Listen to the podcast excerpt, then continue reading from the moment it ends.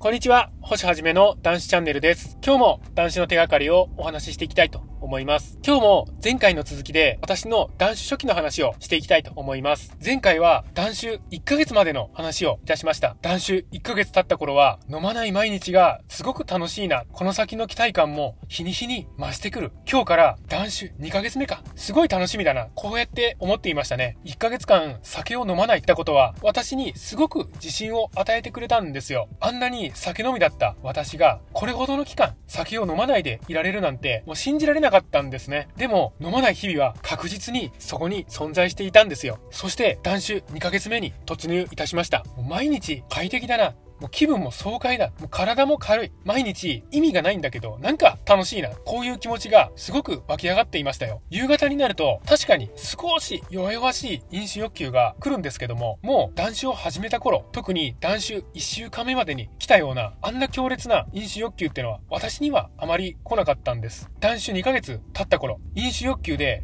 飲んでしまうより、今飲んだら、この快適な生活を手放してしまうんだ。こういうことがすごく恐怖だったんです。そしてその恐怖の方が勝ったんですよ。飲酒欲求よりも。でも、ここですごく恐ろしいものがあったんです。それは、酒の CM。この酒の CM からは恐ろしいほどの飲酒欲求が生まれてくるんですよね。見ると、飲みたいなーうわ、久しぶりにちょっと飲みたい、飲みたいかも。こういう気持ちになるんですよね。本当に酒の CM は危険ですよ。断酒2ヶ月目の頃は、意識的に酒の CM を避けていました。酒の CM が始まった途端にチャンネルを変える、もしくはテレビを見ない、こういうことをしていましたね。そして断酒2ヶ月、3ヶ月と経って、断酒4ヶ月目に入ってきたんです。断酒4ヶ月目になって、私は体の変化がすごく目に見えて分かってきましたね。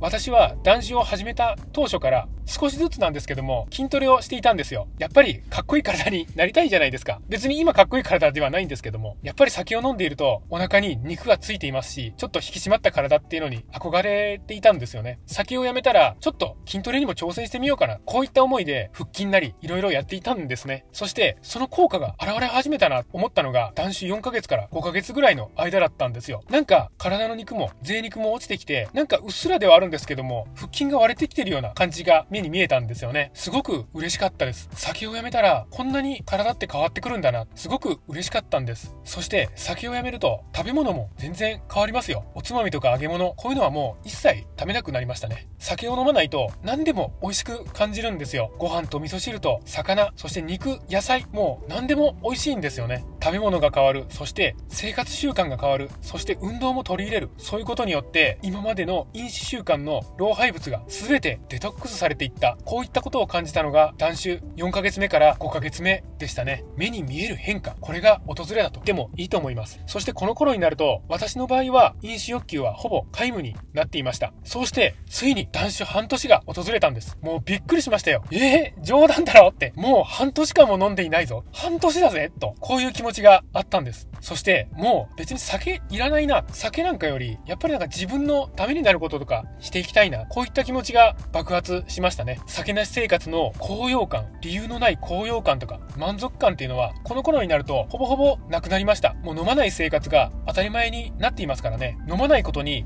嬉しさ、これをあまり感じなくなったんです。その代わりに、ある感情が湧き起こってきたんです。これからどうしようかな。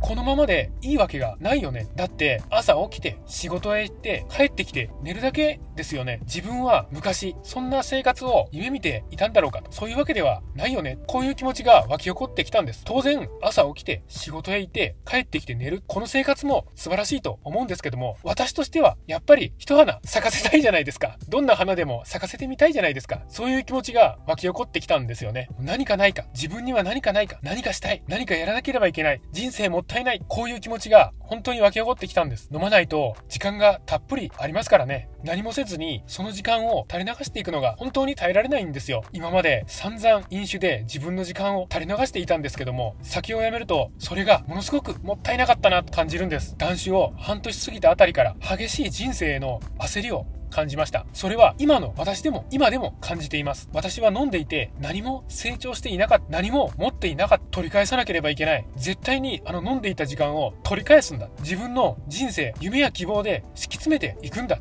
こんな感情が大大大爆発を起こしたんですよ。そうして断酒半年以降、その気持ちをこの現実世界に出していくことになったんですよね。今日は私の断酒初期2ヶ月目から断酒半年目までこのことについてお話をしました。断酒を続けていくと、その区切り区切りでだいぶ変化が訪れてくると思うんです。断酒1ヶ月目経った頃には期待感、挑戦感、そして成長感を感じられる。そして断酒3ヶ月経った頃には目に見える変化が訪れてくる。そして断酒半年経った頃には何か、何か自分にはできないか、何かしたい。こういった焦りが生まれてくる。これは本来押さえつけられていた自分本来の欲望なんだと思います。自分本来の姿なんだと思います。皆さんもどうぞ断酒をして酒の殻を破って脱皮して人生羽ばたいていきましょう。次は断酒半年以降のことについてお話ししていきたいと思います。今日もご清聴くださいまして本当にありがとうございました。